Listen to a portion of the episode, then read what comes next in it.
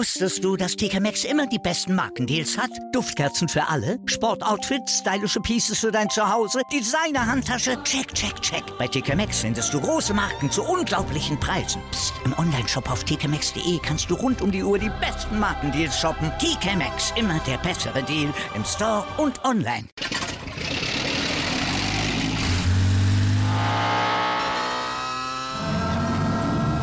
Von 0 auf 100. Aral feiert 100 Jahre mit über 100.000 Gewinnen. Zum Beispiel ein Jahr frei tanken. Jetzt ein Dankeschön, rubbellos zu jedem Einkauf. Alle Infos auf aral.de. Aral, alles super.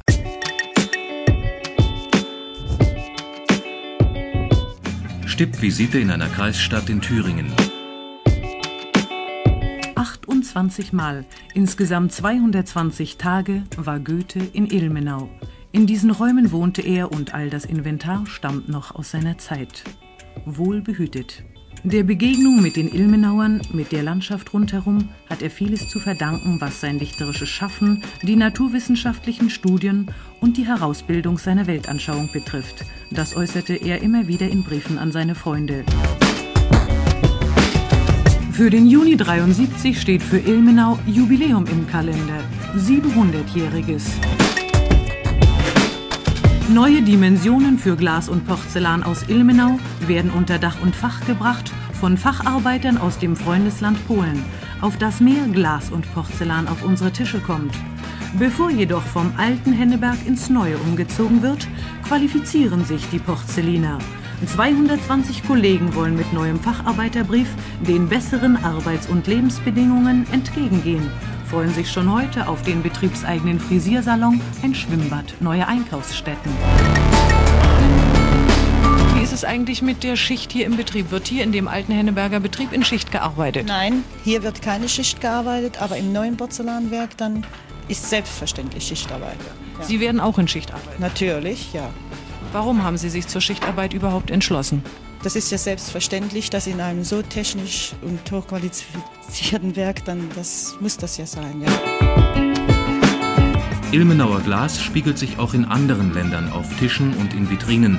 Hauptabnehmer die Sowjetunion und Kanada in Übersee.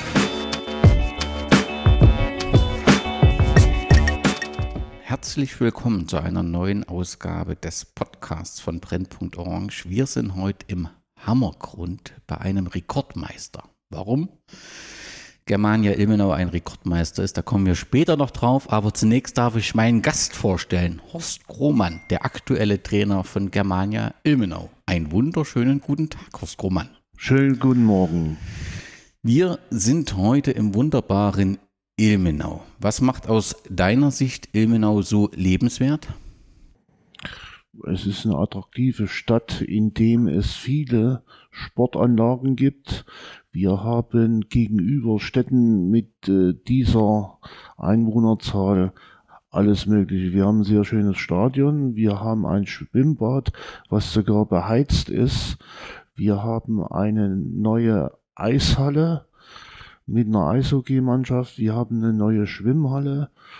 Wir haben einen Skihang mit Lift. Wir haben eine Universität mit 6.000 bis 8.000 Studenten, wo dort auch noch extra mal. Und wir haben noch insgesamt drei, drei Felderhallen, eine an der Uni und zwei in Ilmenau, eine mit äh, Zuschauern. Also sportlich perfekt ausgestattet. Ja. Der Ilmenauer oder die Ilmenauerin, welchen Sport mag sie am meisten? Kann ich jetzt so genau nicht sagen. Aber ich glaube, das ist vielseitig, obwohl Fußball in Ilmenau immer große Tradition hat und dabei wohl immer noch an erster Stelle steht. Die Eishockeyhalle, welche Mannschaft spielt dort? Die Kickelhahn Rangers spielen in einer Amateurliga. Und wenn ich es richtig gelesen habe, hat der Tennis sowohl in deinem Leben als auch grundsätzlich auch in Ilmenau spielt auch eine gewisse Rolle, oder? Der spielt eine gewisse Rolle, ja. Wir haben zu DDR-Zeiten viel sogar Oberliga gespielt und hatten viele äh, äh, gute Spieler gehabt, die Bezirksmeister und auch DDR-Meister geworden sind. Und es hat sogar in Ilmenau, als Walter Ulbricht immer auf dem Grabbelbach gewohnt hat, auf der Tennisanlage in Ilmenau gespielt. Das ist eine der schönsten Anlagen von Thüringen. Und das war auch zu DDR-Zeiten unter dem Dach der BSG Chemie? Nein, das war Embor. Und Walter Ulbrich hat hier Urlaub gemacht. Ja, auf dem Gabelbach. In dem Jagdhotel Gabelbach. Und dann, das merkt man ja gerade in der aktuellen Jahreszeit, der Wintersport spielt hier auch eine große Rolle. Jawohl. Was muss man, wenn man im Sommer zum, in den Urlaub hier vorbeikommt oder mal ein Wochenende, was muss man unbedingt gesehen haben aus deiner Sicht? Na, auf jeden Fall hier die Sportanlage, das Hammergrundstadion zusammen mit dem herrlich gelegenen Schwimmbad. Das Schwimmbad nutzen ja Leute, die kommen bis aus Bayern, von Coburg und sonst woher im Sommer. Zumal das beheizt ist und äh, naturmäßig sehr schön liegt. Größter Arbeitgeber ist die Universität hier? Das kann ich nicht genau sagen. Wir haben viele Unternehmen hier. Aber diesen einen großen gibt es im Prinzip nicht. Aber was auffällig ist, ist eine Universität, die sehr viel Studentinnen und Studenten anzieht. Ja, wie gesagt, äh, 6.000 bis 8.000. Was studiere ich in Ilmenau? Elektrotechnik, Maschinenbau, Mechatronik, biomedizinische Technik, gibt Medienwissenschaften, Medientechnik und so weiter. Dann lass uns nach der Stadt Ilmenau den Horst Krohmann etwas vorstellen. Wenn ich es richtig gelesen habe, bist du zu DDR-Zeiten zur See, zur See gefahren. Woher wissen Sie das? du warst Koch, ist das richtig? Ja. Sechs Jahre lang? Ich war, ich habe Koch in Ilmenau gelernt und bin danach knapp sieben Jahre zur See gefahren. Lief das als Armee oder wie? Ich bin bei der deutschen Handelsflotte gefahren. Handelsflotte. Deutsche, deutsche Seereederei hieß das. Deutsche Seereederei der DDR dann später. Wie das heute genauso noch so ist, wir haben Waren transportiert. Von einem Land ins andere. Und du hast die Mannschaft gestärkt sozusagen. Richtig. Du hast aber auch zahlreiche Trainerstationen absolviert die erste Frage ist, hast du selbst aktiv Fußball gespielt? Ich habe hier von mit sieben Jahren habe ich hier in Ilmenau angefangen. Hab dann gespielt, also wie gesagt, das hieß ja damals Schüler und so weiter, bei Dynamo Ilmenau, angefangen bei Lok Ilmenau, wie so viele hier bei Lok Ilmenau angefangen haben. Und dann bin ich, habe ich mit 1960 Dynamo Ilmenau mitgegründet, als Spieler allerdings. Ja, und ich war damals zwölf Jahre. Und äh, nach, da habe ich gespielt Schüler, B-Jugend, A-Jugend. Und äh, dann bin ich ja zur See gefahren. Und zurückgekommen bin ich dann und habe hier 1975 wieder bei Ilmenau angefangen. Allerdings bei Chemie Glas hieß das damals noch Ilmenau. Und habe dann bis 2004 hier gespielt noch. Und äh, war dann hier als Trainer tätig im Nachwuchs und äh, habe gespielt in der zweiten Mannschaft in der Bezirksliga und war hauptamtlich äh, von 1987 oder 86 bis 1990 hauptamtlicher Mitarbeiter der Geschäftsstelle Chemie IW Ilmenau als Mannschaftsleiter und Spieler der zweiten Mannschaft. Ja, das wird eine spannende Geschichte, auf die ich mich freue, die wir gleich analysieren. Nochmal zu dir. Du hast dann auch Trainerstation gemacht. Wenn ich das richtig gelesen habe, warst du auch in Schmalkalden und auch in Rutesleben, ja? 2000, die, die haben damals in der Landesliga gespielt und ich war, äh, Schmalkalden rede ich jetzt. Und das war 2002 war das, glaube ich, genau weiß ich das jetzt nicht. Und äh, da war ich der dritte Trainer in dem Jahr. Vor mir waren noch zwei, die waren jeweils nur vier bis sechs Wochen. Und dann kam ich und äh, die Mannschaft stand auf dem letzten oder vorletzten Platz. Und äh, gut, wir haben dann viele Spiele gewonnen und äh, am Ende der Saison musste ich gehen, obwohl wir vom vorletzten Platz bis auf den dritten Platz vorgestoßen sind. Und in Rudesleben hast du sozusagen auf der Manfred von Brauchitsch Kampfbahn noch trainiert. Richtig. Da war ich dann in Rudesleben, hm, habe ich erst die erste Mannschaft ein Jahr trainiert. Da haben wir auch die Klasse gehalten. Und danach habe ich zwei, drei Jahre lang D-Jugend, C-Jugend, B-Jugend trainiert. Die Mannschaft habe ich praktisch von der D-Jugend bis zur B-Jugend mitgenommen. Du warst dann auch Stützpunkttrainer. Oder da bin ich heute bist noch. noch Stützpunkttrainer. Arnstadt Ilmenau, kannst du ganz kurz erklären, was dieser Stützpunkttrainer ist, wo das herkommt? Es gab zu DDR-Zeiten das TZ-Trainingszentrum, wo die besten Spieler in Ilmenau konzentriert wurden, die dann alle aus dem damaligen Kreis Ilmenau gekommen sind und haben konzentriert einmal in der Woche trainiert. Danach wurde das dann nach der Wende gab es dann den äh, gab es auch den Stützpunkt. Das war allerdings vom Thüringer Fußballverband aus. Und dann wurde 2002 der DFB-Stützpunkt äh, gegründet. Von dem Zeitpunkt an war ich dabei. Und da werden in dem DFB-Stützpunkt Spieler aus dem Ilmkreis, das heißt Arnstadt, Ilmenau, im Alter von äh, 10 bis 14 Jahren, also vielleicht auch schon von 9, das kommt immer drauf an, gesichtet und trainieren dort zweimal in der Woche äh, Techniktraining. Also sozusagen ein zusätzliches Training zum Vereinstraining, wo speziell Technik trainiert wird. Und dort können sich die Spieler empfehlen für die Landesauswahl und für weitere Aufgaben im höheren, für ein Nachwuchsleistungszentrum. Nur Junioren oder auch Juniorinnen? Auch Spielerinnen, ja. Aber nur bis 14 Jahre. Und dann? Und dann gehen sie in die Vereine zurück. Also die sind ja immer weiterhin beim Verein, aber in den drei Jahren sollten die in dem goldenen Lernalter, was ich da von 12 bis 14 Jahre, das nennt man das goldene Lernalter, die Technik äh, besonders geschult wird und beigebracht wird und dass dann danach nach 14 das weiter in den Vereinen fortgesetzt wird.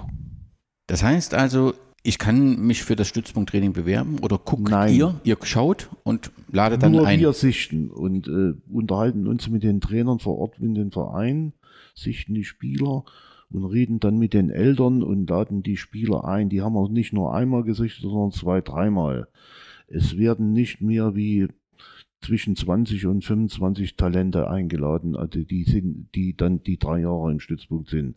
Es kann auch sein, es gehen wieder welche raus, weil es äh, qualitativ nicht schaffen. Wir beobachten die aber weiter und es kann auch sein, dass immer wieder mal welche dazukommen. Wir wollen dann die, die Geschichte von Germania Ilmenau so ein wenig chronologisch durchgehen und zum Schluss käme natürlich die aktuelle Situation, aber wir müssen es, wenn wir dich vorstellen, etwas vorziehen, denn du bist seit 2019 wieder Trainer der ersten Mannschaft hier. Ja, wieso wieder zum ersten Mal? Äh, zum ersten Mal. Also gut, bist wieder im Prinzip hier im Hammergrund. Ja. Wie kam es dazu? Germania Ilmenau war in einer schwierigen Situation und ich hatte mich als Trainer hier beworben. Das hatten sie erst abgelehnt und nachdem hier äh, so viele äh, Trainer angesprochen wurden aus dem Umfeld und ich weiß nicht wo überall her, hatten sie keinen Trainer. Und äh, die damalige die Spieler wollten aber unbedingt, dass ich hier Trainer werde und haben sie mich angerufen. Da habe ich gesagt, das könnt ihr nicht bestimmen. Da muss schon der Vereinsvorsitzende, der Herr Grube, mich anrufen.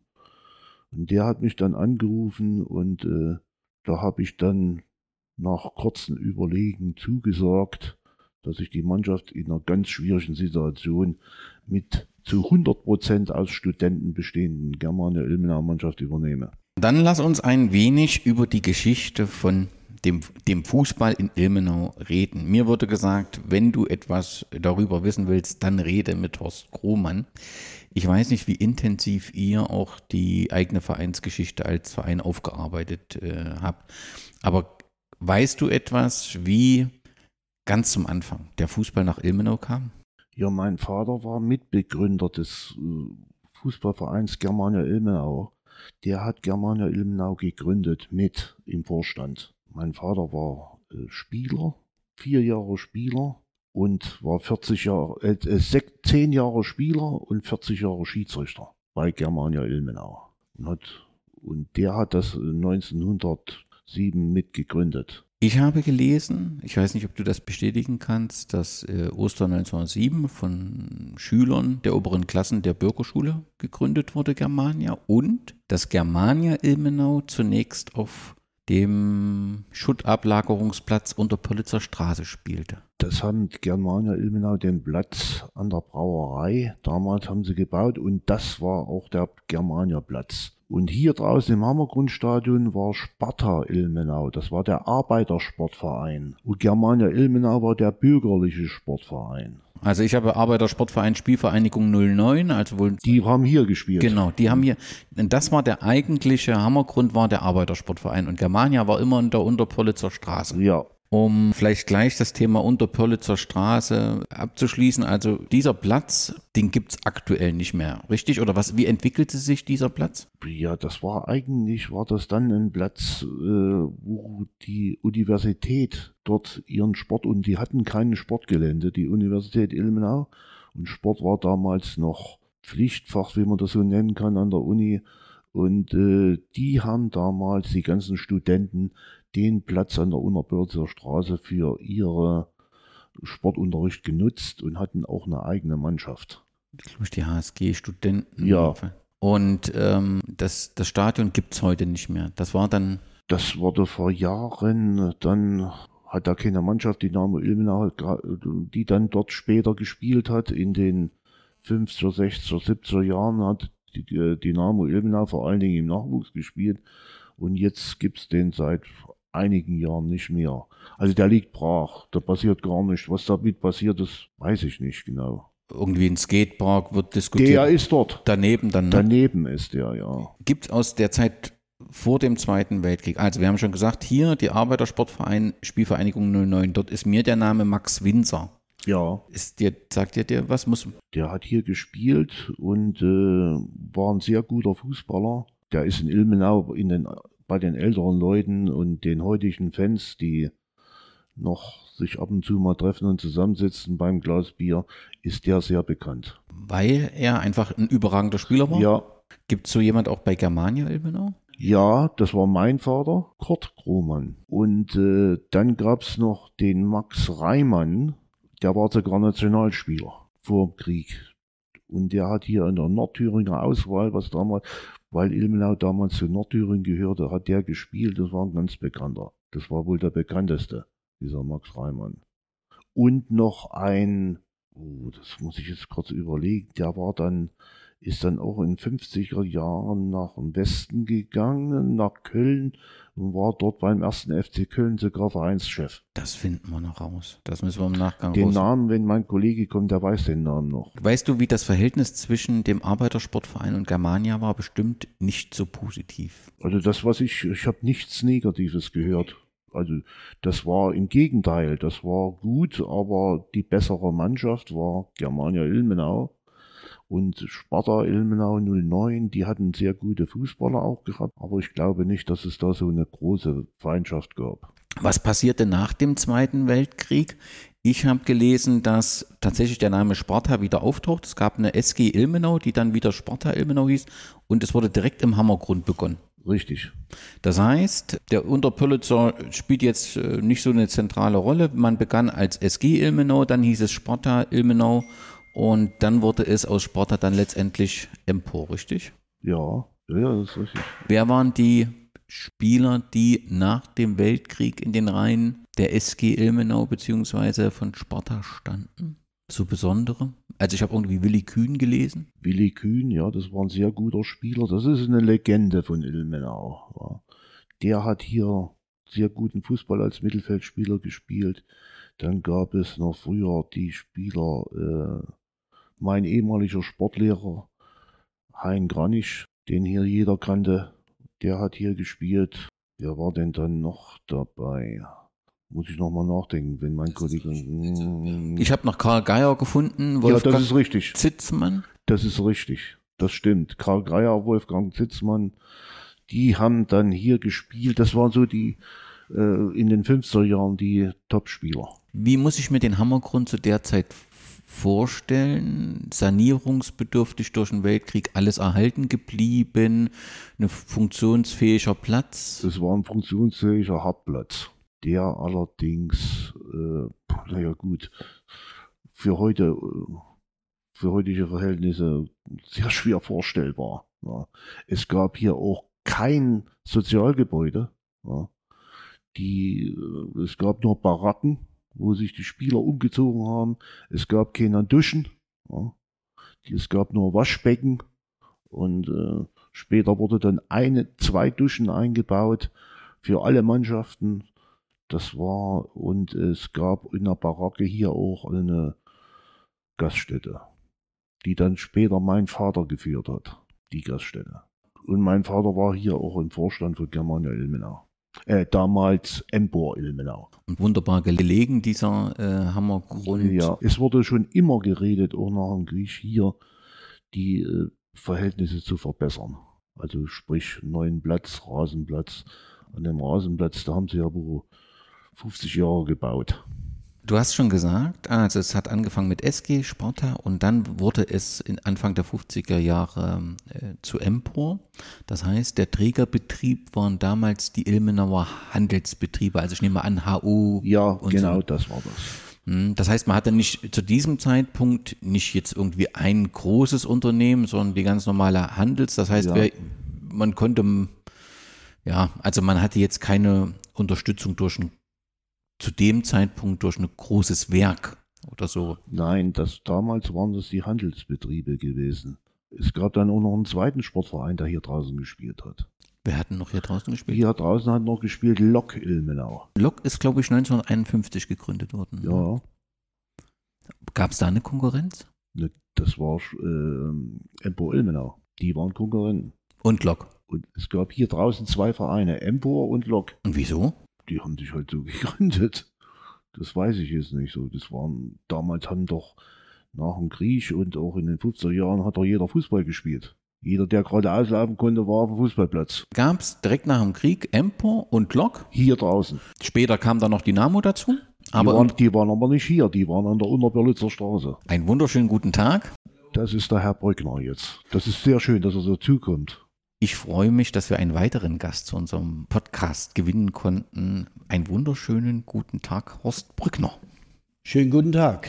Horst, wärst du so lieb und stellst du dich den Hörerinnen kurz vor, die im Ilmenauer Fußball noch nicht so bewandert sind? Ja, mein Name ist Horst Brückner. Ich bin gebürtiger Ilmenauer, 1948 geboren und fühle mich schon als Kind im Fußball verbunden habe 1959 in Ilmenau begonnen, Fußball zu spielen, damals bei Lok Ilmenau.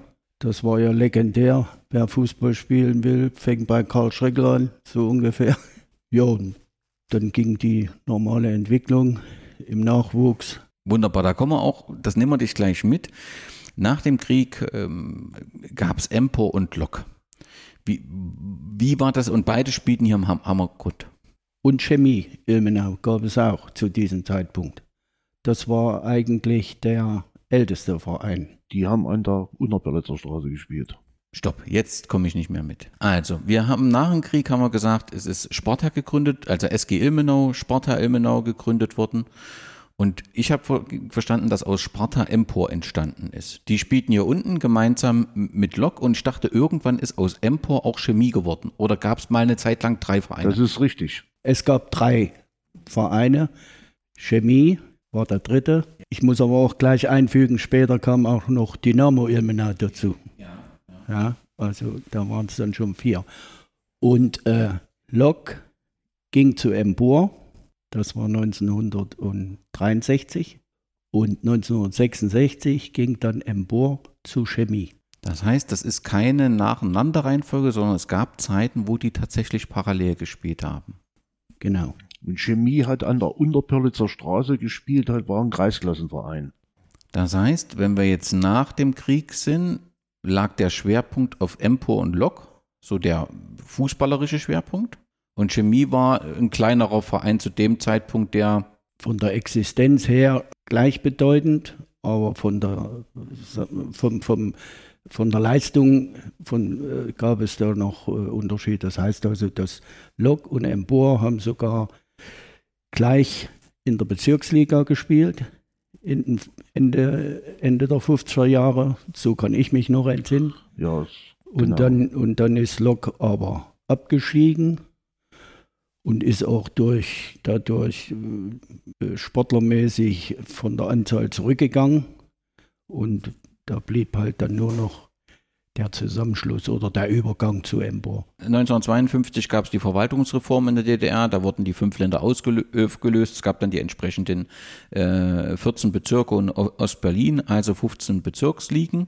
Und der Meister der ersten Saison in der Bezirksliga Suhl 1952, 1953 war die BSG Empor Ilmenau. Ganz zum Anfang, gleich den Meistertitel gefeiert. Ist aus dieser Zeit irgendetwas bekannt? Das war ja ein furioser Auftakt letztendlich, dass man direkt als Bezirksmeister gestartet ist. Das sind Dinge, die vor deiner Zeit, ne? Vor unserer Zeit waren, wo wir ja da waren wir noch Kinder und äh, haben an dem Fußball noch nicht rangeschnuppert. Also Sportler aus dieser Zeit sind uns namentlich bekannt. Wer zum Beispiel? Das war da in allererster Linie Roller Kühn. Dann gab es äh, Heiko Kobe, Schiller, Zitzmann, Kranich, äh, dann Kurt, Kurt Werner war einer der legendären Spieler aus dieser Zeit, was ich vom Erzählen her weiß. Das ist der, der dann nach Köln gegangen ist. Dann haben wir doch den Namen perfekt. Ich habe dann gefunden, 1955 musste der Verein kurz in die Bezirksklasse. Danach waren wir nach einem Jahr wieder zurück und gewann 1960 die Staffel 1 der Bezirksliga ähm, erneut.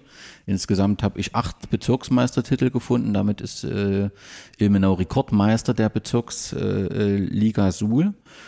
Und ja, es gab ja dann, da gab es ja zwei Staffeln der Bezirksliga Suhl und so hat man 1960 zwar die Staffel 1 gewonnen, hat dann aber im Aufstiegsfinale gegen Lok Meiningen Meining. ja. verloren. Und ähm, ich habe gefunden, 3-1 hat Ilmenau, Empor Ilmenau gewonnen, 1-6 dort verloren. Ist da was bekannt von diesen Spielen? Man hat das ja aus der Zeitung und aus den Gesprächen herausgehört, dass Ilmenau nach dem Sieg zu Hause mit voller Zuversicht nach Meiningen gefahren ist. Es gab da wohl eine legendäre Aussage von Roller Kühn, wir sind auf voller Offensive, also mit sehr viel Mut nach Meiningen gefahren und haben dort aber 5-1 oder 6-1 äh, verloren, ja. Ich bin da als Kind mitgefahren nach Meiningen, weil dort zehn Busse nach Meiningen gefahren sind, voll besetzt mit Ilmenauer Fans. Und mein Nachbar war der Busfahrer, der hat mich kostenlos mitgenommen, weil meine Eltern finanziell nicht so gut besattelt waren. Und habe das dort dann miterlebt. Da waren wohl 4.000, 5.000 Zuschauer. Und letztendlich große Traurigkeit, nehme ich an, danach. Ja. Ernüchterung. Ja. Hat er sich da mehr erhofft? Ja. Gut ausgedrückt. Also ich kenne, äh, habe aus, aus dieser Zeit dann noch einen älteren Herrn kennengelernt, denn sein Enkel hat bei uns hier in Ilmenau gespielt. Und zwar heißt der Wolsch. Der spielt jetzt noch in Meiningen in der, in der ersten Mannschaft. Und der, denn sein Opa war öfter hier und der hat auch immer mit viel Stolz von diesem Ergebnis erzählt, was da in Meiningen zustande gekommen ist. Dann ging es also weiter in der Bezirksliga Suhl, die damals zwei, äh, zwei Staffeln äh, hatte. Ähm, Ilmenau immer ähm, einen vorderen Platz. Es war dann 1963, 64 wieder soweit. Sieg in der Staffel 1 und es kam dann zum Finale gegen Calivera Tiefenort. 1964 ist das gewesen. Wenn ich es richtig gelesen habe, gab es ein Hinspiel in Tiefenort im wunderbaren Kaffeetälchen, was 2 zu 0 verloren ging. War jemand dabei? Nee, nur hier bei dem Spiel. So, und dann gab es das Rückspiel. Wie ist das ausgegangen und gibt es da Erinnerungen? Das Rückspiel hat Ilmenau 3 zu 0 gewonnen und äh, auf dem alten Hartplatz damals noch. Stadion war ja noch nicht fertig.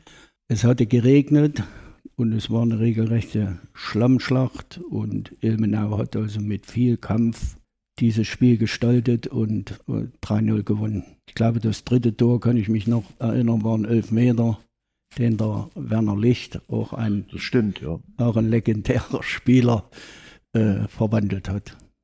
Vor gut 5000 Zuschauern. Die waren es war eine Riesenstimmung.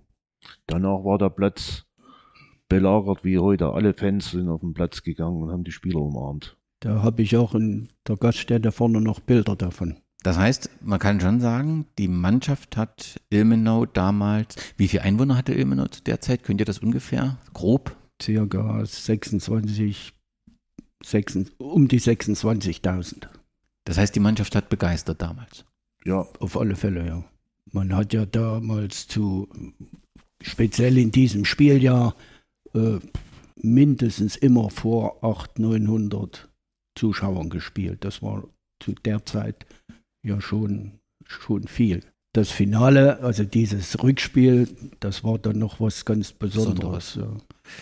Man hat sich für die Aufstiegsrunde qualifiziert und bevor wir dazu kommen, ganz kurz nochmal die Frage, was hat zu diesem Zeitpunkt, circa 1964, Empor gewinnt die Staffel 1, gewinnt die Bezirksmeisterschaft, was hat Lok zu diesem Zeitpunkt gemacht? Lok war ja damals schon zu Empor übergegangen. Lok ist 63 zu Empor gegangen. Ist das auch ein Grund für diesen, für diese, dass man sagen kann, dadurch wurde im Prinzip die Spielerqualität konzentriert und deswegen war man auch so erfolgreich, kann man das so sagen? Mm, ja, mir persönlich fallen da zwei Spieler ein, und zwar Lindner und Blödo, die zu dem Kollektiv von Empor gestoßen sind und dort auch ihr gutes Schärflein, sagen wir mal, dazu beigetragen haben. So, und damit waren wir qualifiziert 19, im Sommer 1964 für die Aufstiegsspiele zur zweiten Liga der damaligen DDR-Liga wenn ich es richtig gelesen habe, ich weiß nicht, welche Spiele euch besonders in Erinnerung sind. In Rutes Leben gab es ein 0 zu 3. Remis gab es bei Chemie Jena damals, ein 3 zu 3.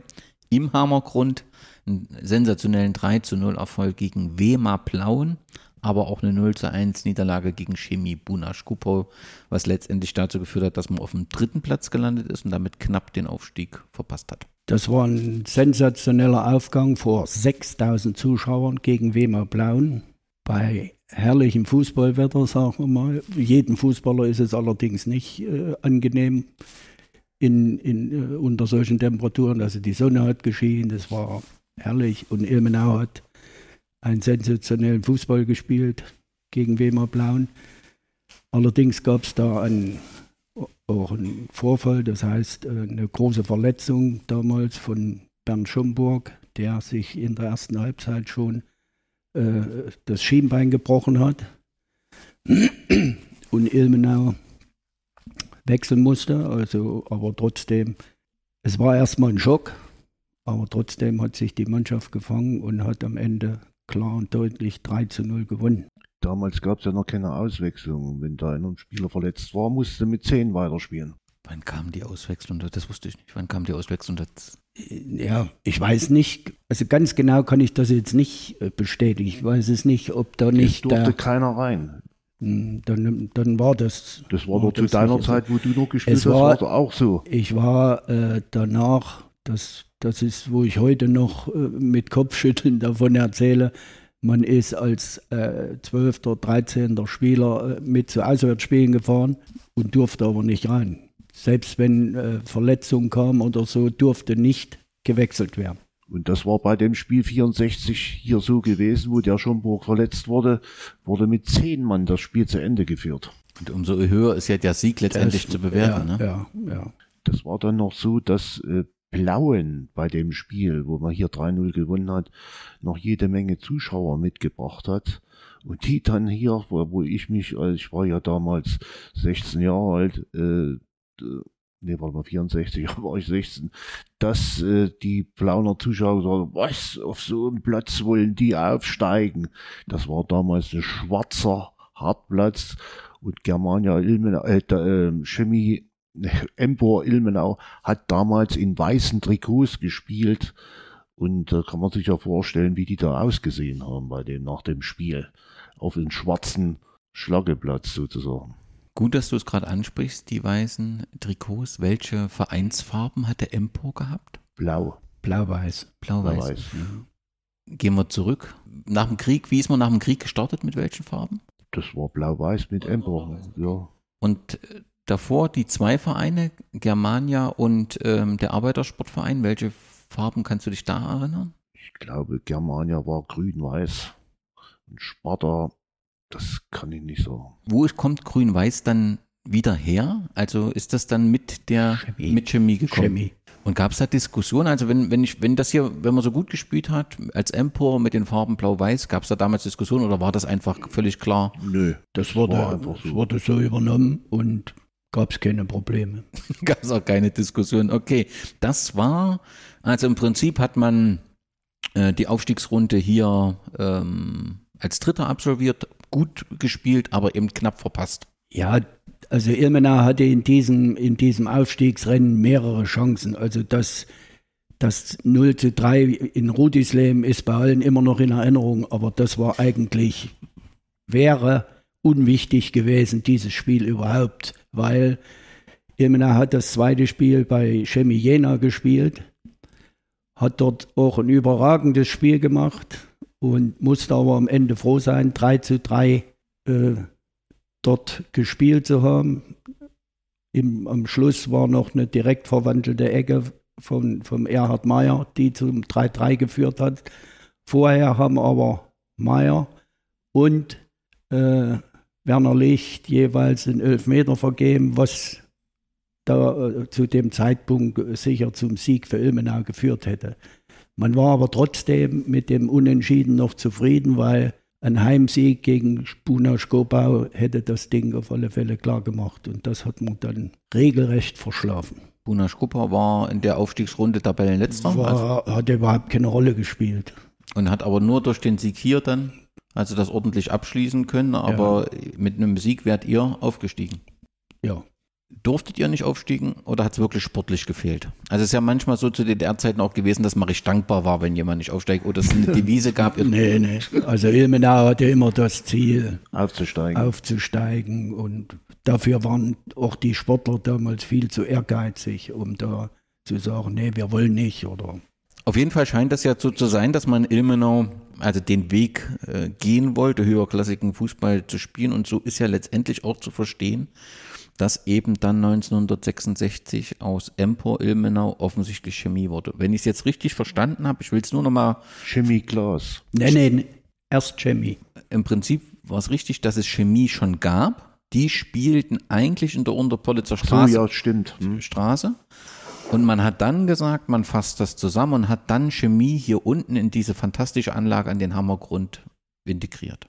Und dann lief diese DDR-Geschichte mit Chemie, wo wir dann noch weiterkommen, etc. weiter. Es, es war ja da auch schon äh, ein Jahr, haben wir ja da schon im, im Stadion gespielt, denn im August 65 wurde das Stadion eingeweiht mit einem Spiel gegen Chemie Leipzig, was damals auch äh, die waren damals DDR-Meister. Zustande gekommen ist durch den äh, durch einen, einen Herrn Helbig, der aus Leipzig stammte und Direktor von der Lackfabrik in Ilmenau war und bei Chemie Fußball gespielt hat. Also das war früher ein aktiver, guter Fußballer. Der kam nach Ilmenau, wurde hier Betriebsdirektor und dadurch kam der, der äh, äh, Kontakt mit Chemie Leipzig zustande, die dann hier gespielt haben. Im Sommer 1965. 65 mit Walter, Bauchspieß und wie sie alle hießen. Weißt du, wie das Spiel ausgegangen ist? Äh, Leipzig hat gewonnen, 2-1 oder 3-1. So 2-1. 2-1 gewonnen, ja auch oh, bei, strömenden, bei strömenden Regen. Da hat der Platzwart Klemann noch äh, Eisenpfähle in den Rasen geschlagen, damit das Wasser abgelaufen ist. Im Sommer 1965 Hintergrund war die Eröffnung des Hammergrundstadions. Das heißt, ihr hattet im Prinzip diese schwarze Schlacke, die ihr beschrieben habt, nach dem Krieg und dann wurde äh, irgendwann begonnen, diese Anlage zu modernisieren. Was war neu 1965? Es wurde äh, das der Rasenplatz wurde gebaut mit Zuschauertraversen und alles, was dazugehört. Und das der war Schwarz. das. Und der schwarze alte Schlageplatz äh, lag dann daneben als Ausweich für Spiele, die, die nicht auf dem Platz und dann natürlich auch Trainingszwecke und so weiter. Dann war wirklich das, das, der Hammergrund in ja, euer Wohnzimmer ein, ein wunderbares Stadion, wo ihr dann eben auch regelmäßig auf Rasen gespielt habt. Das heißt, man hat kontinuierlich in die Richtung gearbeitet, neues Stadion, ein Jahr später dann eben Chemie. Und ich nehme an, so wie bei den Farben gab es auch rund um dieses Empor Chemie gab es überhaupt gar keine Diskussion. Man war froh, einen Trägerbetrieb zu bekommen. Was war der Trägerbetrieb von ähm, Chemie Ilmenau? Also Chemie war das Glaswerk. Was machte dieses Glaswerk besonders? Was wurde da hergestellt? Äh, chemisch-technisches Hohlglas, was dann in der Industrie Anwendung fand und auch in Laboren und so weiter. Zum Beispiel wurde auch in dem alten Werk wurden Kapillarröhren äh, hergestellt, woraus dann Thermometer und, und solche Sachen gefertigt wurden. Aber äh, es war ja dann Zusammenschluss. Empor war der Trägerbetrieb, die HO, was natürlich finanziell keine großen äh, Fortschritte waren, sagen wir mal so. Und durch den Zusammenschluss war dann schon eine bessere Grundlage gegeben. Aber äh, es ging ja eigentlich immer auch nur um die Fortbewegungsmittel für die Fußballer zu garantieren. Das heißt also, wie an die Spielorte zu kommen und äh, dann Trikots und Ausrüstung gegebenenfalls auch einen Arbeitsplatz? Zu der Zeit, ja sicher, wurden für den einen oder anderen äh, schon ein Arbeitsplatz organisiert, zum Beispiel bei der HO als Fahrer oder wie auch immer, aber nicht in, in Größenordnung. Der, in der Verwaltung, oh, wie der Zitzmann. Der Zitzmann, der war ja dann HO-Direktor auch und äh, aber das, äh, in der Form, wie wir das später kennengelernt haben, war es zu dem Zeitpunkt noch nicht. Aber man hat schon Spieler unterstützt. Gibt es das heute noch, dieses Glaswerk? Gibt es einen Nachfolger? Nee. Das ist komplett. Es wurde in mehreren Phasen äh, äh, mal übernommen, aber es ist immer wieder. Und jetzt gibt es das Glaswerk gar nicht mehr. Die Gebäude an sich ja, auf dem Industriegelände, aber technische Glaswerke Ilmenau gibt es nicht mehr. Wir sind in den 70er Jahren Bezirksliga Suhl immer wieder äh, zweiter Platz, fünfter Platz. Und dann kam die Saison 1971, 72. Man wurde Meister und stieg dann zum ersten Mal in die DDR-Liga auf. Was war damals passiert, dass man jetzt den Schritt gegangen ist? Hat das was mit Trägerbetrieb, hat das was mit Trainingsbedingungen zu tun, hat das was mit neuen Spielern zu tun oder ist das einfach eine gute Mischung damals gewesen? Also meiner Meinung nach war das eine, eine gute Mischung. Es kamen Spieler dazu, auch aus dem eigenen Nachwuchs, die sich entwickelt hatten. Zu, waren damals die, die Bonsack-Brüder, Helmut Wilhelm aus Möhrenbach. Die kamen aus dem Ilmkreis, praktisch aus dem alten Kreis Ilmenau noch die besten Spieler aus den Vereinen hier dazu. Dann war ein Frommann aus Unterberlitz, Köditz aus Gräfenau, und dazu kam äh, ein, ein, Werner Kühnel, der stammte aus Gräfenroda und ist wohl aus Eberswalde wieder nach Thüringen gezogen. Und das war also die Mischung damals, die es ausgemacht hat, dass diese Mannschaft auch äh, in der oberen Tabellenregion rangiert hat und sich letztlich auch qualifiziert hat. Allerdings war äh, das Rennen da Kali Werra war damals im Bezirk Suhl eigentlich unschlagbar. Die waren ja schon in der DDR-Liga und äh, die Auseinandersetzung war es praktisch mit Kali Werra 2 zu dem in, der in den Jahren in der genau. Bezirksliga.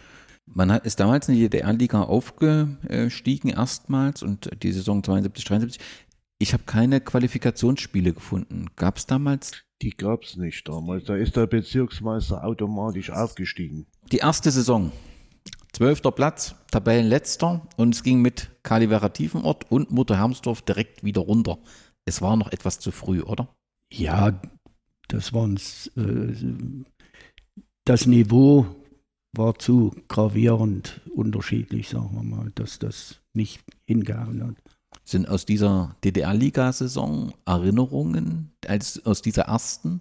Relativ wenig. Also man, man hat das. Man Haben hat die Ilmenauers angenommen? Haben die sich, hat es die Zuschauer, gab es die? Also Ilmenau Zuschauer gab es immer. Und äh, wie gesagt, auch zu dem Zeitpunkt. Aber äh, aufgrund der Misserfolge hat sich wahrscheinlich damals auch die Zuschauerzahl äh, einfach reduziert, weil das Interesse dann schwindet. Du hast es angesprochen, wie muss ich mir zu dem Zeitpunkt so, sagen wir mal 1976, als dann aus der BSG Chemie Glas die BSG Chemie Industriewerke Ilmenau wurde, wie muss ich mir die Situation im Bezirk Suhl vorstellen? Wir hatten Kalivera Tiefenort, wir hatten Motorsuhl. Ja. Und hatten Rudisleben. Rudisleben war ja aber noch äh, Bezirk Erfurt. Stimmt. Ja, das war Bezirk Erfurt. Ach so, Bezirk Suhl. Ja, Moment. Ich hatte jetzt, ich hatte jetzt an. an also Bezirk Suhl war Kalivera, Motor Suhl und äh, Chemie Ilmenau. Feilsdorf teilweise noch. Ja, ja Motor, Motor Feilsdorf war, war auch. Also ab 76 BSG Chemie Industriewerke Ilmenau. War ein bisschen auch, auch schwierig, also ein sehr langer Name, auch für die Programmhefte ist dadurch immer IW abgekürzt worden. Keiner wusste so richtig, was IW ist. C, CIW musste man dann immer erklären. Ja, und dann gab es weitere Bezirksmeistertitel und äh, Ligaaufstiege, die dann letztendlich äh, folgten. Was, ähm, ja, was bleibt so, wer waren die personellen Stützen zu diesem Zeitpunkt, so in den Sieb Man muss, man muss äh, einfach sagen, der äh, Übergang oder die Gründung Chemie Industriewerke Ilmenau war damals ein historischer Geschichtspunkt, sage ich mal, denn äh, dort wurden durch die Person Jon Schmidt, der Vorsitzender des Rateskreises war, gab es wohl äh, Gespräche mit den Betriebsdirektoren und wie man den Sportverein äh, Chemie Ilmenau unterstützen kann, wie man das organisieren kann. Also ich kann es mir nur so vorstellen. Und da gab es äh, sozusagen einen Zusammenschluss Glaswerk, Mikroelektronik, Labortechnik, Henneberg Porzellan. Das waren so die Stützen, die dann auch äh, das abgesichert haben, dass der Verein, äh, sagen wir mal, finanziell und personell äh, äh aufgebaut wurde, um äh, DDR-Liga Fußball spielen und garantieren zu können. Es ging ja damals um die Finanzen und auch um die personellen Strukturen, also um Leute, die sich darum gekümmert haben und das organisiert haben. Und dann natürlich, äh, dass auch garantiert wurde, dass die Spieler äh, Arbeitsplätze zur Verfügung gestellt haben, um dass sie auch äh, in Ilmenau Fußball spielen konnten. Arbeitsplatz, Wohnung, das waren so die Voraussetzungen. Das heißt, mit dieser, also es ist deutlich mehr als nur ein neuer Name. Es war eine ganz andere neue Struktur. Es wurde dann damals auch ein Sportbüro geschaffen und der Geschäftsführer von dem Sportbüro war Hans Lemley, der dann die ganze Organisation für äh, Chemie wie Ilmenau gemacht hat, also Spieler und Spielbetrieb und so weiter das für die ganzen Mannschaften von Chemie vom Nachwuchs bis zur DDR-Liga-Mannschaft gemacht hat. Es sind ja, sind ja dann im Laufe dieser Jahre Spieler nach Ilmenau gekommen, die äh, ja schon eine ganz andere fußballerische Grundlage hatten, um DDR-Liga Fußball spielen zu können. An wen denkst du da? wir hatten hier, äh, der Hans Limley war sehr engagiert und hat hier viele Spieler auch hierher geholt. Ehemalige Leistungssportler, die den Sprung äh, in der Oberliga nicht mehr geschafft haben, die dann nach Ilmenau gekommen sind, zum Beispiel von Karl Zeiss Jena Dieter Nuak, der auch äh, 13 Europacup-Spiele hatte, der dann hierher gekommen ist. ist 14. Das war immer sein Spruch, 14 EC-Spiele. ja gut, das wusste ich jetzt nicht so genau. Aber äh, der hierher gekommen ist, gab dann noch mehrere, die dann hierher kommen. Es kam Karl-Heinz Hermann aus Leipzig. Das war dann später, ja, das war Anfang der 80er Jahre. Aber da, Ach so, ja, stimmt, 80er Jahre. Aber dann kamen äh, die Probstbrüder, da waren ja insgesamt drei bei uns, Jürgen Probst, Peter Probst, Thorsten Probst. Dann äh, war der Manfred Vogel, ehemaliger Torschützenkönig der, der DDR-Oberliga. Der hat zwei Jahre hier in Ilmenau Fußball gespielt.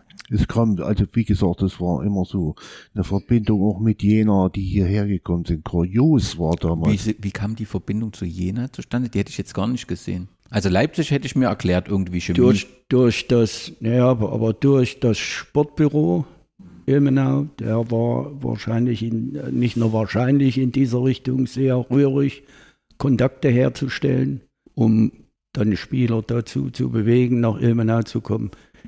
Arbeitsplatz, Klar, Wohnung. verstehe ich.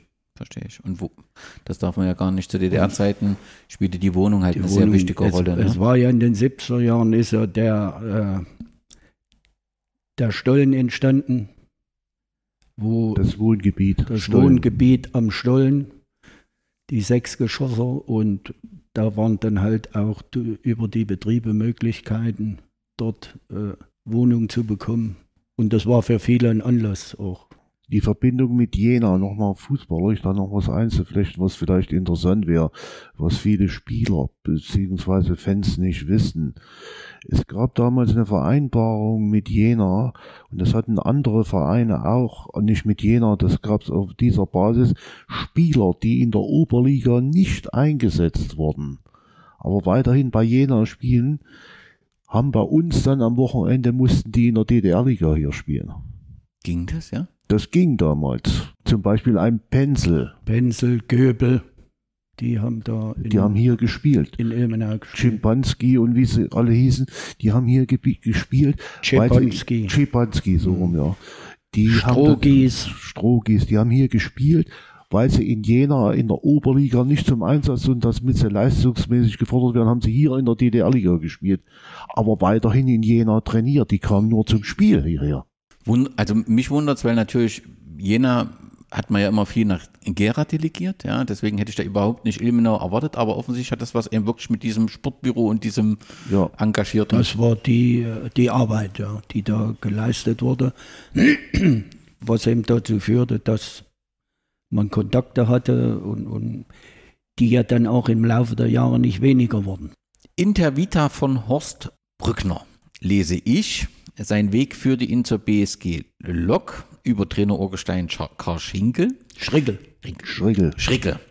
Und dann war er im Nachwuchsleistungszentrum der SG Dynamo in Ilmenau. Und das brauche ich nochmal erklärt, diese Dynamo. Also ich habe verstanden, dass sich jetzt alles konzentriert hat auf die Chemie IW Ilmenau, dass die ganz klar Nummer eins war. Man hat das konzentriert. Wo kommt plötzlich der Begriff Dynamo Ilmenau her? Wer war der Trägerbetrieb? Wann ist das entstanden? Und hat man dort sich nur auf Nachwuchs konzentriert? Gab es da auch Erwachsenensport? Also Dynamo war Polizeisportverein. Und Polizei gab es auch in Ilmenau, also gab es auch dort Leute, die das organisiert haben und Dynamo Fußball gespielt haben. Äh, auch im Männerbereich, allerdings äh, unterklassig. Kreisklasse war so das Maximale. Durch äh, bestimmte Personen, die sich äh, dem Training von Jugendlichen gewidmet haben, allen voran Hans Thon, wurde dort, äh, hat sich dort eine gute Arbeit im Nachwuchsbereich äh, herauskristallisiert, unter der Federführung von Hans Thon. Und es wurden dort Spieler entwickelt und äh, daher zu der Zeit, äh, ich glaube, ob das in Ende der 60er war oder so, das weiß ich nicht mehr genau, hat Dynamo Leistungszentren, Trainingszentren haben die sich ge genannt, DZ Trainingszentrum, äh, an be bestimmten Stützpunkten, unter anderem auch in Ilmenau. Und dort war der, der Hans Thon, der Chef, der das organisiert hat. Und dort sind praktisch auch Spieler aus dem Kreis zusammengeführt worden, die dort trainiert haben und sich zu guten Fußballern entwickelt haben. Also im Sinne des heutigen Stützpunkttrainings eigentlich. Und das lief gemeinsam von äh, Dynamo und IW. Lief das zusammen oder war Dynamo separat? Dynamo war separat. Die haben auch äh, separat im Nachwuchs gespielt. Und äh, es gab die auch schon, also ich kann mich entsinnen, in den, in den 60er Jahren schon hat Dynamo auch schon Nachwuchsmannschaften gehabt. Da gab es damals auch eine gute Juniorenmannschaft, A-Juniorenmannschaft, die das, damals nannte sich die A-Junioren-Sonderliga, die da äh, gespielt hat. In, so Anfang der 60er Jahre war das. Und aber da, hat, da haben bei Dynamo viele Auswärtige gespielt, von Großbreitenbach und wo sie alle herkamen. Und auch ein paar Ilmenauer. Und äh, daher hat sich das äh, entwickelt für Dynamo Ilmenau, sodass dann auch Dynamo ein Trainingszentrum wurde. Um jetzt wieder den Kreis irgendwie zuzukriegen, Dynamo spielte nun gerade auf dem Platz, wo eigentlich Chemie begonnen hat, nämlich nur unter Politzer Straße. Und den es im Prinzip heute nicht mehr gibt, beziehungsweise wo nichts mehr drauf passiert und der so langsam vor sich hin. Aber das war dann im Prinzip, also dort hat Germania angefangen, dann hat irgendwann mal Chemie angefangen und dann hat Dynamo dort das Finale gebildet letztendlich. Kann man das so sagen? Ja, bis zum Schluss hat Dynamo dort gespielt, wobei wir als Empor oder Chemie auch äh, manchmal da oben gespielt haben, wie die Verhältnisse halt gerade waren. Dynamo gab es bis zur Wende oder war das dann eher schon beendet, dieses, dieses Dynamo Ilmenau, wenn man relativ wenig davon liest und findet? Ja. Weil die nur im Nachwuchs eine Rolle gespielt haben. Die gab es aber auch bis zur Wende. Also äh, da müsste man äh, jetzt den einen oder anderen von Dynamo mal sprechen. Wobei ich hier einflechten muss, dass es äh, viele Dynamo-Spieler gibt, die zum Beispiel jedes Jahr ein Dynamo-Treffen machen bei uns in der Sportlerklasse am ersten Novemberwochenende, wo schon teilweise bis zu 30 äh, Leuten zusammengekommen sind, die bei Dynamo gespielt haben. Also irgendwo hat auch jeder ein Stück äh, Dynamo in der Hose mit hängen, sage ich mal. Und wenn es nur eine kurze Zeit war. Das ist Teil dieses Chemieerfolges, weil man im Nachwuchs so gut ausgebildet hat, hat äh, Dynamo letztendlich einen, gehört ein Teil des Erfolges von Chemie letztendlich indirekt mit. Ja. ja. Es gab viele Spieler, Hansi Hein, Eckhard Koch, Horst Brandl, Wieland Kühn, Horst Brandl, die alle bei Dynamo ausgebildet wurden oder mit ausgebildet. Bis zur Wende war Chemie EWI Ilmenau fester Bestandteil der DDR-Liga. Es ging auch mal wieder runter, aber es ging dann auch wieder hoch über die Aufstiegsrunden. Ähm, man war Teil ähm, der DDR-Liga. Gibt es aus dieser Zeit, so den 80er Jahren, personelle Säulen, wo ihr sagt, die haben die, die, die Stützen des Erfolges zu dieser Zeit besondere? Die gehört schon. Ja, ich, wie gesagt, da müsste ich die, die, die Bilder jetzt vor mir haben, weil es waren ja damals, sagen wir mal, in den 80er Jahren äh, wurde eine Mannschaft zusammengebaut.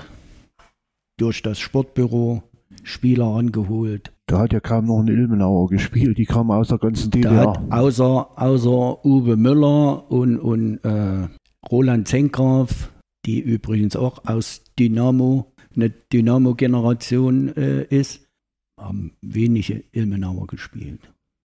Was passierte mit dem politischen Umbruch mit der Wende? Die, äh, eigentlich eine ideale Situation, denn man war in der DDR-Liga zu diesem Zeitpunkt. Ähm, ich habe einmal gefunden, dass auch in Ilmenau, äh, auch wenn das jetzt nicht so nah an der hessischen Grenze ist oder bayerischen Grenze, trotzdem eine ganze Mannschaft verloren gegangen ist. Passt das so? Gibt's ja.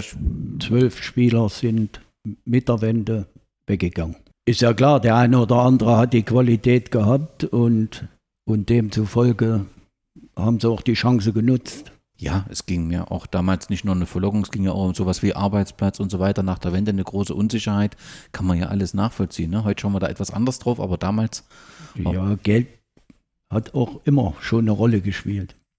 Wer sind so diejenigen, die sofort äh, verschwunden sind und die, die, andersrum formuliert, die dem Verein sehr gefehlt haben? Alle zwölf. Alle zwölf. Das waren, ja, das waren alles etablierte Spieler. Also auch die das Gerüst der Mannschaft getragen haben. Hier im Hammergrund, was passierte ähm, hier mit ähm, Ilmenau? Man, man wurde dann Germania Ilmenau, hat sich umbenannt. Stand das sofort fest, dass man Germania sich nennt? Weil eigentlich ist es ja nicht ganz konsequent. Theoretisch hätte man sich ja Sparta nennen müssen. Ja, das gab mehrere Einflüsse und äh, Vorschläge und man hat sich damals wohl in, in einer Sitzung wo Vereinsmitglieder zusammengekommen sind und die Vorschläge unterbreitet wurden, hat man sich auf, die, äh, auf Germania geeinigt. Ja. Und dann wurde es aber zunehmend schwieriger. Also man rutschte dann in die Verbandsliga. Ähm, es ging dann runter in die Bezirksliga Südthüringen. Man kam zurück in die Verbandsliga. Wie war die sportliche Situation nach der Wende? Ja, die war erstmal nicht einfach. Man hat ja äh, die DDR-Liga-Saison ging ja 90, 91 noch und äh, dort hat Ilmenau ja noch in dieser Staffel gespielt. Allerdings mit einer stark dezimierten Mannschaft. Also es wurden Spieler aus der zweiten Mannschaft, die mussten in die erste Mannschaft rein, Nachwuchsspieler mussten rein. Also es war dort zahlenmäßig äh, waren wir komplett, aber von der Erfahrung, vom, vom äh, fußballerischen Vermögen her stand man weit, weit hinten. Und die zwei Punkte, die wir geholt haben, sind ja auch Ausdruck dessen, was damals sportlich, äh, wozu man sportlich in der Lage war. Oder nicht in der Lage. Die zwölf Spieler kannst du nicht ersetzen, das geht gar nicht. Und vor allen Dingen in der DDR-Liga nicht. 1996 war es dann ähm, soweit, da galt es für einige Jahre Abschied aus Thürings erster Liga ähm, zu nehmen. Was fehlte Ilmenau zu dieser Zeit? Warum ging es so weit runter? War das das offensichtliche Trägerbetrieb, Spieler? Die Infrastruktur war es ja nicht, oder? Es war äh, so gewesen, dass natürlich äh, der Umbruch in der Wirtschaft auch die Folgen auf die Fußball hatte. Und wie gesagt, die Spieler haben verlassen und sind nach dem Westen. Und es war dann sehr schwer, hier äh, qualitativ gute Fußballer zu finden, die hier weiterhin äh, den neu gegründeten Namen Germania Ilmenau haben. Es war auch schwer, hier Leute, Sponsoren zu finden. Es war äh, schwierig, dass Leute hier den Vorstand übernehmen. Da hat ja dann äh, den ersten Vorsitzenden Dieter Gertloff gemacht. Danach kam der äh, Werner Böhm, der das gemacht hat. Und nach Werner Böhm kam dann der Lutz Kobe, die dann bis vor zwei Jahren äh, der Lutz Kobe das gemacht hat.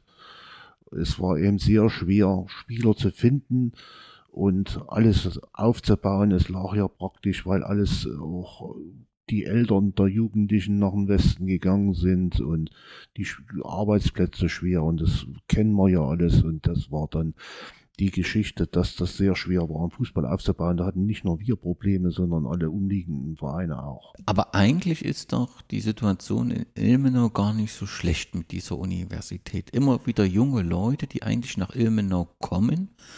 Und was fehlt? Oder warum gelingt es nicht, aus diesen daraus äh, eine Mannschaft zu machen, die auch ähm, ja, in den ja, in der ersten oder zweiten Liga Thürings spielen kann. Es ist so, dass das äh, sich dann äh, aufgebaut hat. Äh, ähm, da muss ich nochmal einwenden, dass die Universität Ilmenau schon immer, auch in 50er Jahren, äh, gute Fußballer hier bei Empor und äh, gespielt haben. Am Anfang Empor, dann Chemie, wie bis heute hin immer äh, der Ilmenauer Fußball von der Universität profitiert hat. Wir hatten hier immer eins bis zwei Spieler gehabt, die hier in den Jahren gespielt haben und dann allerdings, wenn das Studium zu Ende war, dann äh, meistens nicht hier geblieben sind, sondern abgewandert sind in die ganze Republik.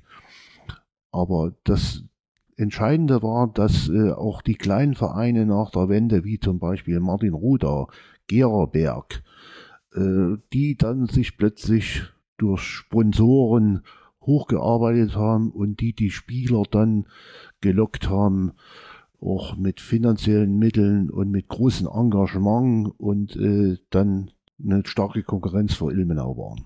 Das bedeutet, ähm, Germania Ilmenau hat dann von 2006 bis 2011 nochmal in der ersten Liga gespielt, in der Verbandsliga Thüringen. Ja.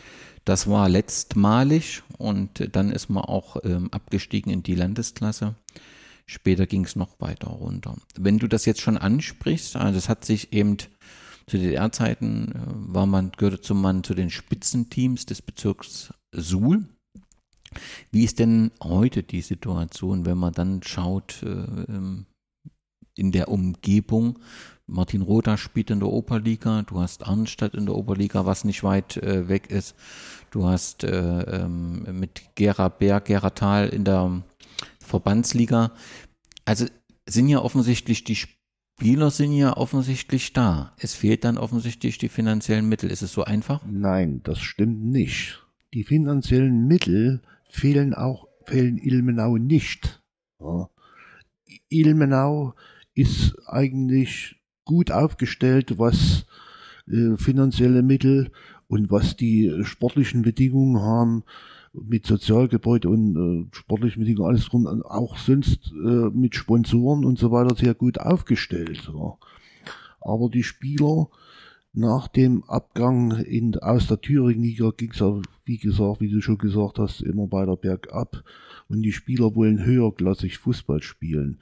Und dort haben sie auch die Spieler von Ilmenau abgeworben und mit Geld und so weiter gelockt, obwohl wir finanziell nicht, also gut aufgestellt sind. 2019, ein historisches Jahr, denn es folgte der Abstieg in die ähm, Kreisoberliga. Das war ein freiwilliger Abstieg.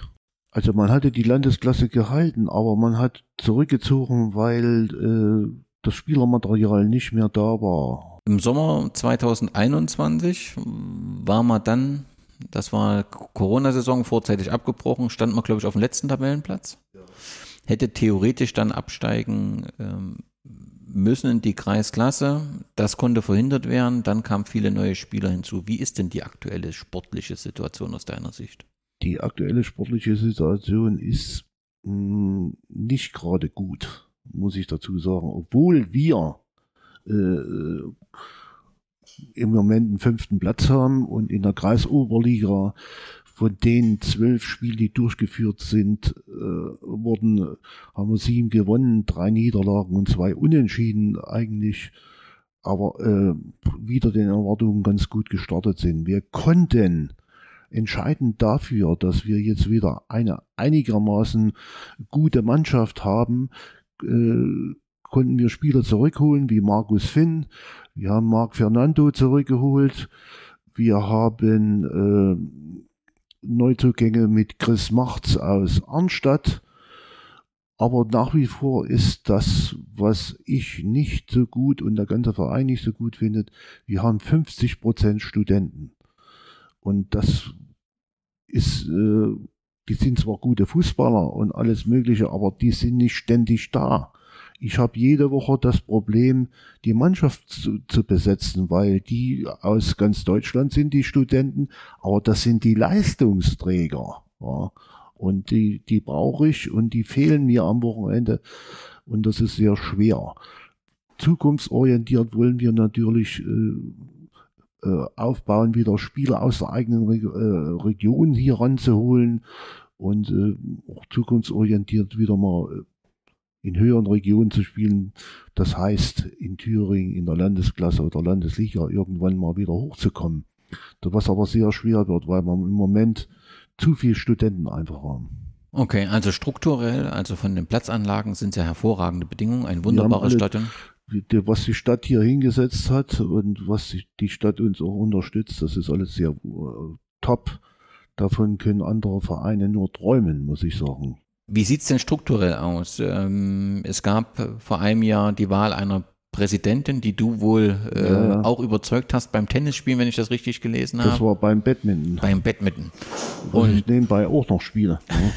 und aktuell scheint es dort große Schwierigkeiten zu geben, Unterstützer zu finden, die ehrenamtlich den Verein voranbringen. Also es war so gewesen, dass Lutz Kobe hier, ich glaube über 20 Jahre, genau weiß ich das jetzt nicht so genau, den Verein hier geführt hat und wollte schon äh, länger mal äh, kürzer treten und zusammen mit dem Uwe Heinze hier den Verein geführt hat. Die wollten beide nicht mehr äh, kürzer treten aus familiären und beruflichen Gründen, aber es gab keinen Nachfolger. Und nun haben sie dann 2019 gesagt, wir endgültig Schluss. Es hat sich aber niemand gefunden, der den Verein. Und da ich ja nun hier äh, die Mannschaft 2019 übernommen habe mit, wie gesagt, 100% äh, Studenten und äh, habe ich mich darum bemüht, jemanden zu finden. Und beim Badminton habe ich dann die, die Christine gefragt und so weiter und die hatte dann auch Interesse und hatte aber vom Fußball, wie ich mal so sagen, wenig äh, bisher gewusst und wie das alles so abläuft. Aber sie ist äh, Diplom-Ingenieurin und hat die Sache hier übernommen. Leider kam dann dazu, dass sie sich beruflich und wohnungsmäßig verändert hat und nach Saalfeld gezogen ist, konnte das nicht mehr durchführen. Somit hat dann Detlef Schwabe den Verein vorübergehend bis zur nächsten Wahlversammlung übernommen. Und wir suchen nach wie vor wieder jemanden, der den Vereins hier leidet, den Vorsitz führt. Muss man sich Sorgen machen oder bist du zuversichtlich, dass man jemanden finden wird, oder? Also man muss sich Sorgen machen. Das ist dann der Aufruf an diejenigen Hörerinnen, die das hören und sich hier engagieren wollen, den Weg in den Hammergrund zu suchen und dort tatkräftig mit anzupacken. Lass uns im letzten Teil nochmal so ein paar Themen streifen. Erster Punkt ist Pokal. Wir haben die ganze Zeit über Meisterschaften gesprochen. Nach meinem Kenntnisstand hat Ilmenau fünfmal den FDGB Bezirkspokal gewonnen und war häufiger im FDGB Pokal, teilweise entweder durch die Gewinn des Bezirkspokals oder durch die Teilnahme der zweiten Liga. Mir ist ein, ein Jahr, in der Regel ist man in der ersten Runde und der Zwischenrunde ausgeschieden. Einmal hat man die zweite Runde erreicht, das war 1981. Da hat man dann in der zweiten Runde äh, nachdem man in der ersten Runde die BSG MK Sangerhausen mit 2 zu 3 bezwungen hat, hat man im Oktober 1981 Rot-Weiß Erfurt hier im Hammergrund begrüßt. Kannst du dich erinnern an diese knappe 0 zu 1 Niederlage? Ja, das waren hier 6000 Zuschauer, viele Fans aus Erfurt da und wir haben das Spiel 1-0 verloren durch einen Handelfmeter, den damals der Martin Iffard von Rot-Weiß Erfurt geschossen hat. Und nach diesem Spiel, da hat natürlich Rot-Weiß Erfurt als großer Verein der Oberliga aufgeschaut und nach diesem Spiel wurden gleich von Rot-Weiß Erfurt zwei Spieler verpflichtet. Das war Andreas Thon, der dann einige Jahre in der Oberliga gespielt hat und, äh, und dann war das noch Uwe Müller, der dann in, in, in der Nachwuchsoberliga gespielt hat und ich weiß nicht, ob er auch Einsätze in der Oberliga hatte, aber Andreas Thun wurde dann Stammspieler bei Rot-Weiß Erfurt. Wichtig ist für die Hörerinnen ein Andreas Thon, nicht Andre, hat nichts mit dem Andreas Thom zu tun. Nein, der ja. heißt Thun und der andere heißt Thom. Genau. Der Ilmenauer heißt Thun. Mir ist dann noch äh, vielleicht die erste Runde 1988, äh, da hat man hier gegen die BSG Sachsenring Zwickau, bin ich mir nicht mehr sicher, ob sie damals Ligist war oder Oberligist. Auf jeden Fall gab es da auch eine knappe Niederlage mit 2 zu 3. Ja, das, die waren Oberligaspiele damals, ja. Aber da kann ich mich jetzt so genau nicht erinnern an das Spiel. Gibt es sonst aus dem Pokal irgendwas Historisches, was dir in Erinnerung wäre? In der Regel, wie gesagt, war in der ersten Runde Schluss. Da war Vorwärts Leipzig, da war mal Erfurt 2, äh, die hat man bezwungen. Wir hatten dann sogar eine Auslösung gehabt, da haben wir bei Kabelwerk Oberspree in Berlin gespielt. Und die im Pokal. Wir waren DDR-Liga, die auch, haben dort aber 4-0 verloren. Ein besonderes Spiel gab es nach der Wende, 1998. Dort äh, müssen wir vielleicht zunächst erst mal klären, äh, welche besondere Rolle Claudia Grafort, Crawford, geborene Wiesemüller, geschiedene Nolte mit der Stadt Ilmenau verbindet. Die Frau Nolte hat ich kenne sie nur unter diesem Namen Nolde. Die Frau Nolde hat äh, in Ilmenau studiert und war engagierte CDU-Politikerin und ist dann, äh, wie gesagt, so bis aufgestiegen über äh, Thüringen bis hin in, zur Bundesfamilienministerin. Genau, Bundesministerin für Familie, Senioren, Frauen und Jugend von 94 bis 98. Das Ministerium ist dann durch den Karli Kutzer, der legendäre Dormann von Ilmenau, der hatte dann Beziehung zu seiner persönlichen, zur Claudia Nolte, der hatte ja einen persönlichen Fahrer gehabt. Und der war bekannt mit dem Karli Kutzer.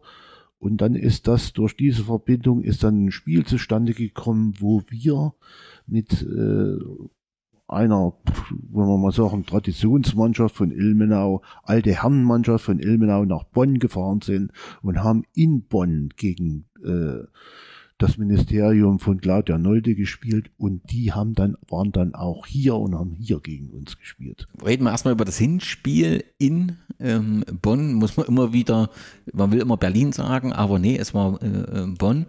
Wie verlief der sportliche Teil? Wir haben, glaube ich, dort 3-3 gespielt. Das weiß ich jetzt so nicht genau. Es war sehr gut organisiert. Wir haben den Bundestag besucht.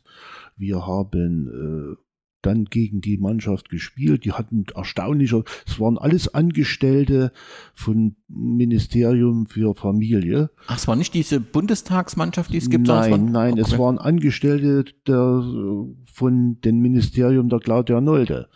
Erstaunlicherweise hatten die gute Fußballer in ihren Reihen und äh, wir haben dort 3-3 gespielt.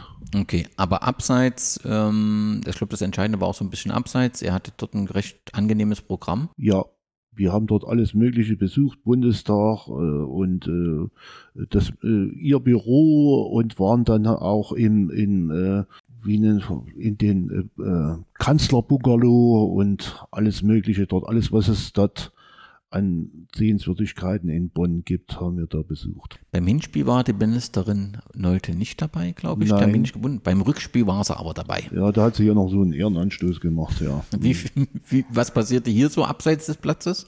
Ja, sie hat hier einen Ehrenanstoß gemacht, hat sich das Spiel angeguckt und wir haben mit den äh, Spielern hier eine Stadtführung gemacht und äh, haben dann hier noch ein gemeinsames Mitglied, der Nolde in der Sportlerklasse bei Herrn Brückner, dann zusammen noch äh, ein, zwei Bier getrunken. Das Spiel ging wie sportlich aus? Boah, das weiß ich jetzt gar nicht. War, ich glaube, war wir haben gewonnen. Ah, gehen wir mal davon aus. Thema Hammergrund, wir haben angesprochen 1965 Eröffnung gegen Chemie Leipzig. Wir müssen aber, wenn man die aktuelle modernisierte Situation ähm, müssen wir nochmal über die Modernisierung reden. Die ist im Zeitraum, glaube ich, 2013 bis 2015 gesche geschehen. Ja. Was ist da passiert? Es wurde vollkommen umkonstruiert. Es wurde ein Kunstrasenplatz gebaut. Es wurde ein zweiter Kunstrasen, allerdings nur Kleinfeld gebaut. Es wurde der Rasen modernisiert mit Springanlage, automatischer Springanlage. Es wurde eine Tartanbahn und eine Tribüne gebaut. Und nutzen, genutzt wird diese Anlage sowohl von den Fußballern von Germania als auch den Leichtathleten, oder? Ja, die Leichtathleten sind eine sehr große Gruppe, aber alles nur Nachwuchs. Und die sind hier fast jeden Tag dann auch im Sommer hier.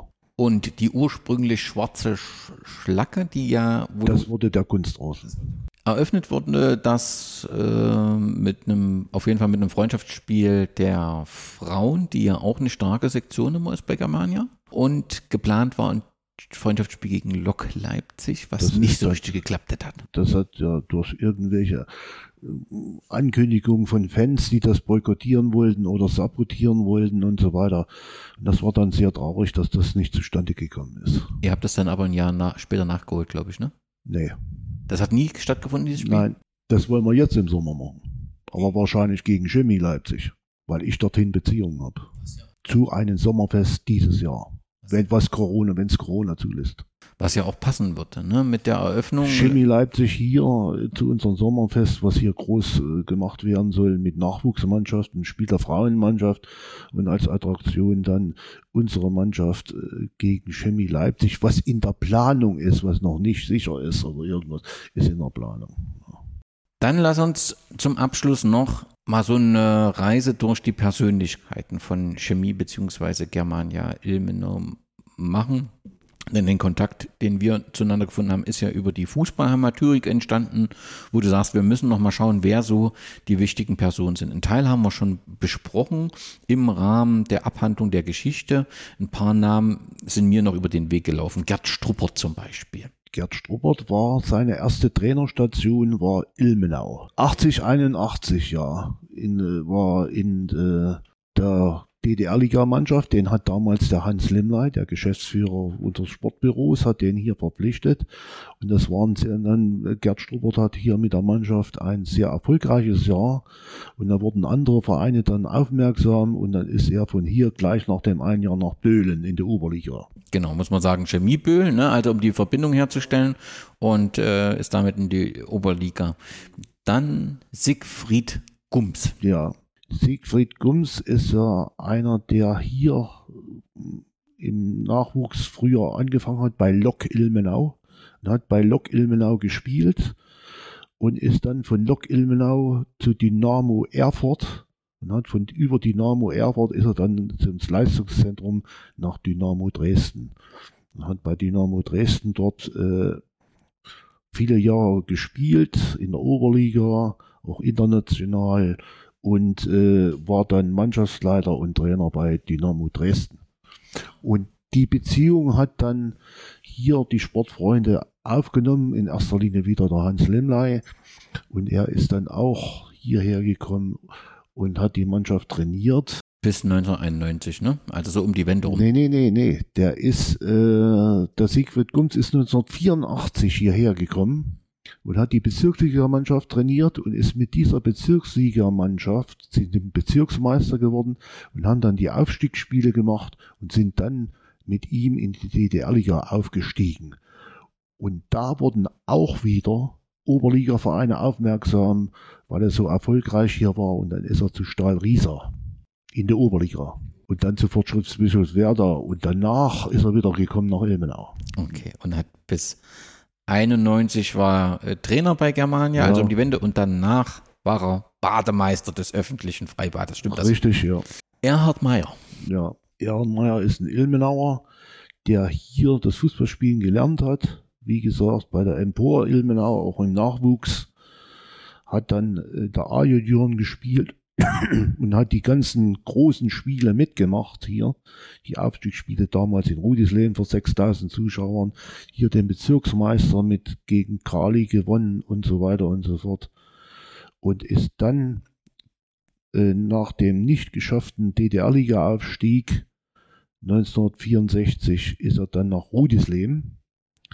Die sind, haben ja die DDR-Liga-Aufstieg geschafft und ist dort in die DDR-Liga nach Rudisleben von Rudisleben sind sie aufmerksam geworden, ist er nach Rot-Weiß und hat bei Rot-Weiß Erfurt, damals Turbine, später Rot-Weiß, hat dann dort zehn Jahre gespielt in der Oberliga und war sogar Mannschaftskapitän.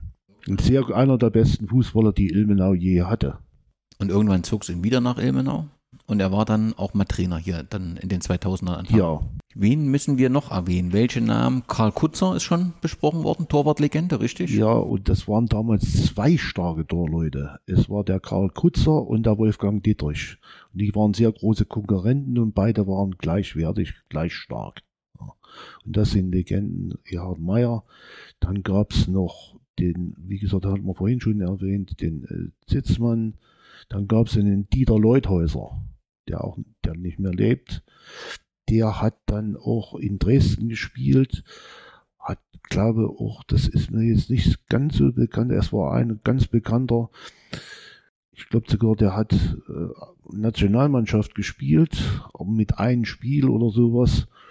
Das war einer der besten Fußballer hier. Dann war Bernd Kral hier eine Legende, der auch mal kurzzeitig äh, für ein paar Monate bei Turbine Erfurt war, aber dann wieder zurückgekommen ist. Also wie gesagt, die Legenden sind dann wie Kutzer, Dietrich, Karl, spätere Jahre dann, wie gesagt, Andreas Thun, dann Dieter Nowak, von hm, Hat man vor uns besprochen, genau. Ja. Uwe Heinze ist mir noch aufgetaucht, da ist er auch schon. Ja, der Uwe Heinze hat hier in der DDR-Liga gespielt. Der ist von Kali Werra gekommen, ursprünglich aus Erzgebirge, glaube und von Kralivera nach Ilmenau und war dann auch, hat hier das, äh, die Geschäftsstelle Ilmenau dann auch geleitet. Äh, vor der Wende noch hauptamtlich. Wenn du ein wenig zurückdenkst zum Abschluss des Podcastes und deine Zeit hier in Ilmenau, die ja sehr lang ist, welcher Moment ist der, wo du, also den du besonders positiv in Erinnerung behältst und auch nie vergessen wird? Also was verbindest du besonders positiv mit dem Fußball in Ilmenau? Also ich habe, wie gesagt, wie alle in meinem Alter hier mit sieben Jahren angefangen und äh, habe dann sehr viele schöne Jahre als Jugendlicher gehabt, wo wir jeden Tag hier rausgegangen sind und haben hier Fußball gespielt.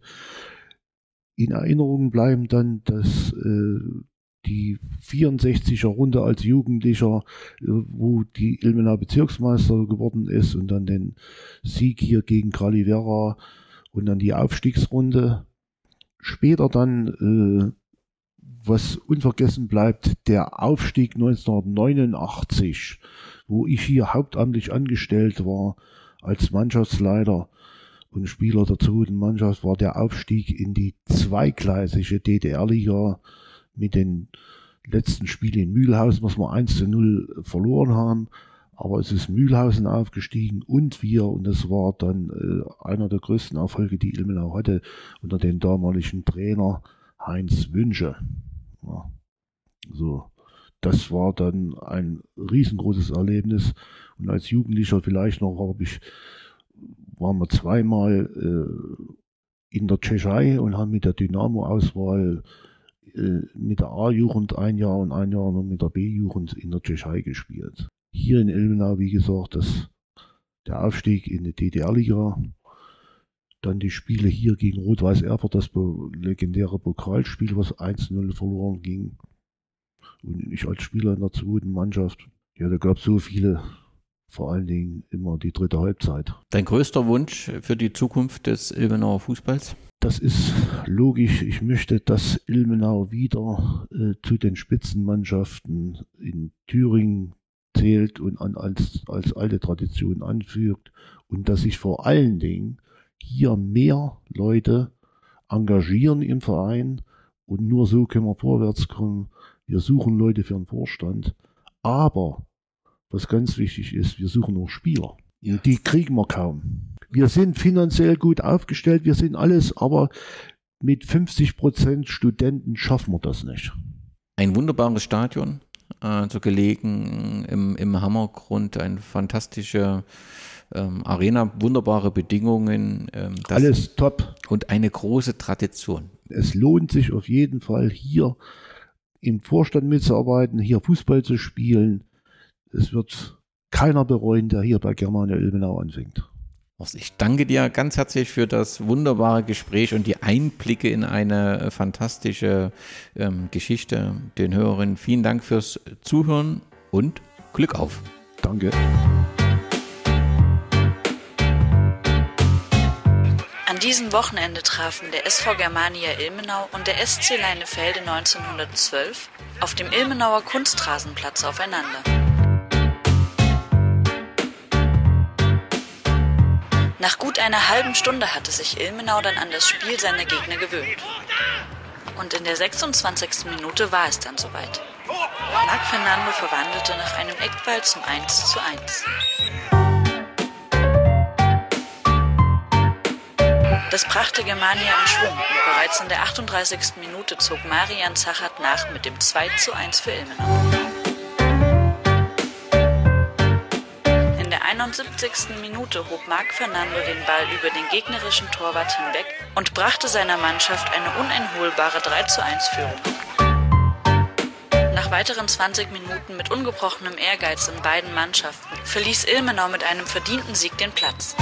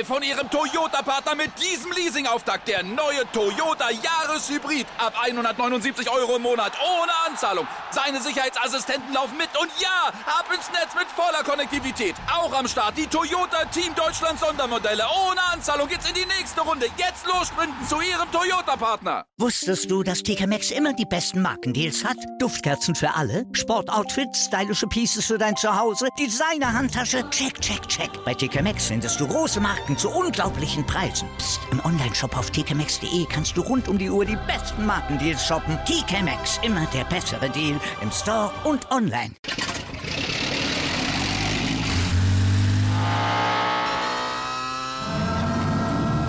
Von 0 auf 100. Aral feiert 100 Jahre mit über 100.000 Gewinnen. Zum Beispiel ein Jahr frei tanken. Jetzt ein Dankeschön, rubbellos zu jedem Einkauf. Alle Infos auf aral.de. Aral, alles super.